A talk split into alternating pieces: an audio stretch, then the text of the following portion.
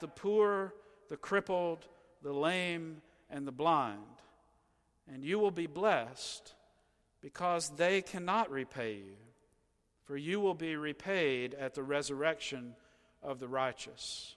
Friends, this is the word of the Lord. Let's be seated. A confession.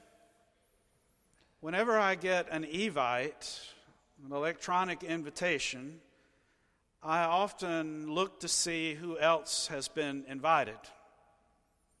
This is a perk with an electronic invitation that you didn't get with the old-fashioned paper kinds of invitations. When you get a paper invitation in the mail, you're left to wonder, I wonder who else is going to be at this party. You may ask around discreetly, but that can only get you so far.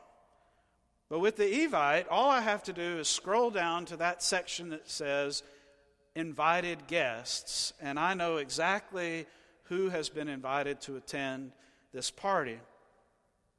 Is this going to be an event where I know people, or will it be all strangers? That gets put into the calculus.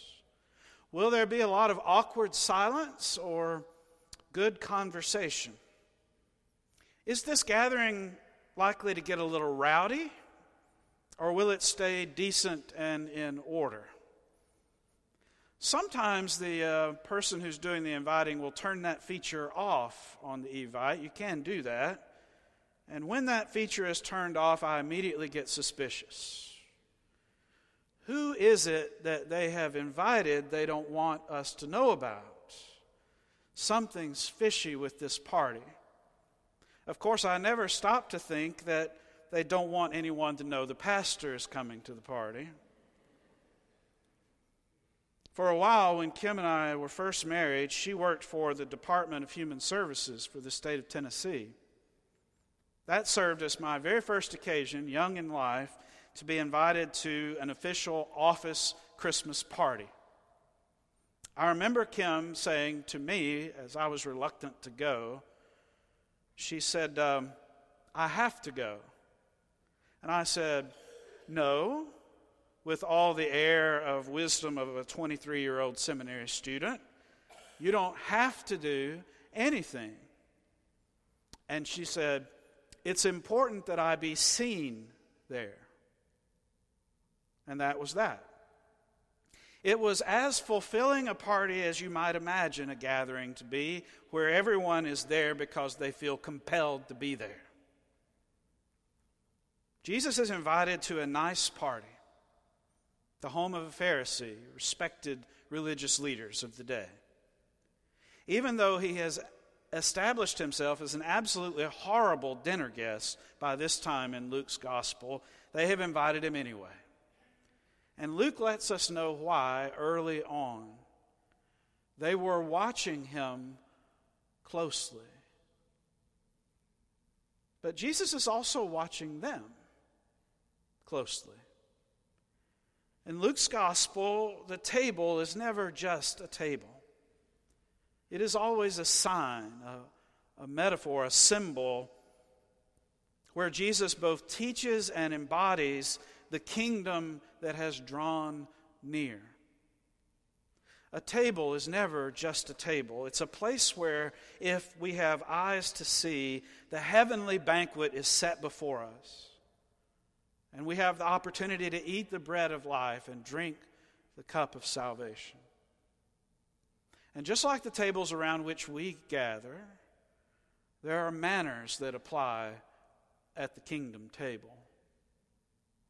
Now, I know some of you went to a thing called Cotillion, and some of your children have gone, you've sent them to Cotillion, and we have some in our congregation who've taught at Cotillion. And for those who don't know what that is, Cotillion teaches social graces, in essence, table manners, how to dance at a formal dance party, this sort of thing. I didn't go to Cotillion growing up, but I think I should have a certificate anyway, since every meal with my grandmother was a lesson in social graces and good manners. See if you recognize some of these. You never, ever pick up a utensil or take a bite of your food until the hostess or the host has done so first. To this day, if we're sitting at a restaurant and eating, and most everyone's been served, but there are one or two who haven't been served, and they say, graciously, please go ahead and start, your meal's going to get cold. I will not dare. The place could close down, and I will not dare, because I feel the stare of my grandmother from that heavenly banquet table saying those unforgettable words, remember your manners. Always ask someone if they can hand you something, please. And remember to say thank you. You pass a football, you hand your food. Never reach over someone else's plate to get something. And if you absolutely must, apologize profusely and feel really bad about it for at least 3 hours. One hand in your lap with your napkin, and the other with the fork or spoon. Yes, ma'am. No, ma'am. Yes, sir. No, sir. I never quite knew what the age was a person had to be to get this honorific, so I said it to basically everyone. Except this one day, I was eating at my grandmother's home around the circular table. It was summertime, and we were having lunch. Just my grandmother, my youngest, immediately youngest brother, Jonathan, and me. And Nellie was there. Nellie was an African-American woman who came to my grandmother's house once a week to clean. On this day, she was doing what she did once every 2 or 3 months. She was polishing the silver. My grandmother had a lot of silver. While we ate, she sat over in the living room within eyeshot and earshot and polished. She did not eat with us. I know now it was because she probably wasn't invited. It probably never had to be said that she wasn't invited. She just knew this to be the case. And she was the only adult ever in my grandmother's house that I did not have to address as ma'am or sir, though she was every bit as old as my grandmother. My brother and I, at that time, 10 and 7 respectively, just called her Nellie. I know now that there were manners and customs and ways at work there that my grandmother, and we as well, just accepted. It was part of the air we breathed in North Alabama in the early 1970s. There at the table, you were known by the way you behaved and the company you kept. There were some lines that were just not to be crossed, at least not yet. If you were to ask my grandmother if she cared about Nellie, who worked in that house for well over 30 years, she would have said she did with all her heart. But to invite her to sit down and eat with us? They are watching Jesus, and Jesus is watching them. And when it's time to sit at the table with the host, the predictable mad rush occurs. Everyone is concerned with where he or she is to sit. And in first century Palestine, status was conveyed by the seating chart. No one really saw the neighbor sitting next to him or her. All he sees are people to overcome, rungs on the social ladder over which to climb. Get close to the host, you will be honored. Jesus observes this behavior. And when the dust settles, he shares what seems to be a bit of wisdom, the kind of thing that your wise uncle may share with you off to the side at a dinner party. But Luke calls it more than just wisdom. Luke calls it a parable.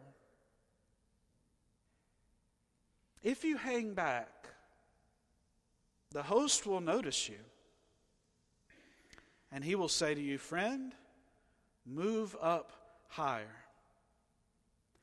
But if you go to the front, the host will notice you, and someone more honorable than you may also be in attendance, or at least someone the host thinks more honorable than you.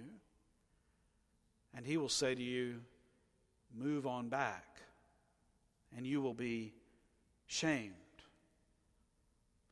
Now, lest anyone think that this is a new way to get what you want through a little subversion and everybody starts scrambling for the lower seats in anticipation of moving up higher, Jesus immediately turns to the host of the meal and suggests that he reconsider the guest list. He dares to give a lesson in the table manners of the kingdom of God.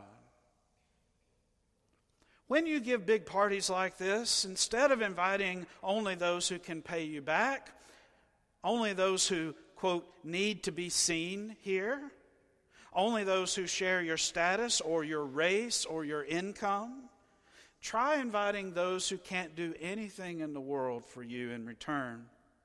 Try inviting the lame and the blind and the poor, the folks from the other side of town, folks who can't possibly pay you back. Then you will be blessed. I wonder what the silence sounded like in that room. The people may have wondered, who can do such a thing? You can only imagine such a world as that, which is precisely the point.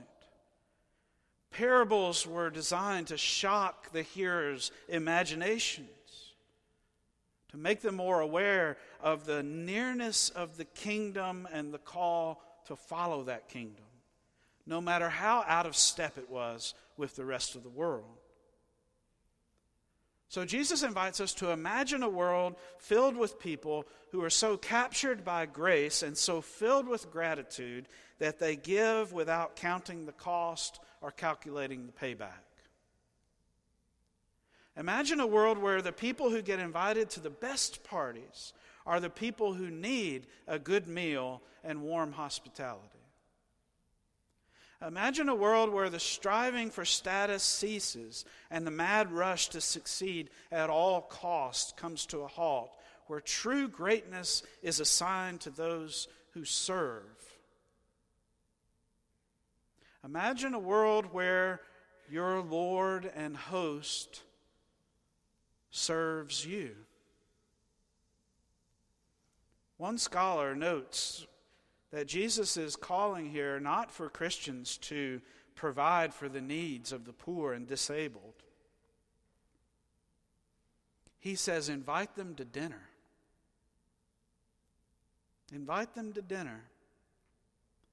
I'll never forget, someone came to our church, and we were talking about ways to show hospitality, and we were all talking about how you welcome people and make them feel welcomed here and tell them we hope they'll come back again. And he said, that's all well and good, but do you know how you can really get someone to feel welcomed? Invite them to go with you to lunch after the service. A total stranger. That's how they'll really feel welcomed. It's at the table where the walls are broken down. Jesus addresses, the parable invites us to think about who the real host is at this party we call the church. Jesus addresses the host, but the parable imagines a world where Jesus is the host. If Jesus is the host, then we are, all of us, guests. We are dependent and needy, blind and lame, all in need of grace, all in need of hospitality. We are guests, even in our own homes, especially in our own church. Jesus delivers a painful and freeing grace to the Pharisees and to us. He says to us, you did not create the world. You are a guest. We are all guests. There are table manners, and then there are kingdom table manners. On February 1st, 1960, a young African-American man, Ezell Blair Jr., and three North Carolina Agriculture and Technical College students went to the classiest intersection of downtown Greensboro, walked into Woolworth's, bought some school supplies, sat down at the lunch counter, and ordered a donut and coffee. "I'm sorry, we don't serve colored here," the waitress said. And Blair pointed out that she was mistaken and held up his receipt from the nearby cash register. The young men stayed on their stools there until the manager turned off the lights 30 minutes before closing time. Earlier that day, Ezell Blair had said to his mother, "Mom, we are going to do something tomorrow that may change history, that may change the world." Yes, we still live in a world where people scan the Evite to see who's going to be there and who's not, where some are welcomed and some sit off to the side and polish the silver, where some can afford the table and some cannot. But in the parable, we catch a glimpse of the kingdom that has drawn near in Jesus Christ, a table that is as generous and wide as God's grace. Friends, when you leave this place, wherever you go, this table, the kingdom table, is set. If I may quote my grandmother, let us all remember our manners. Amen.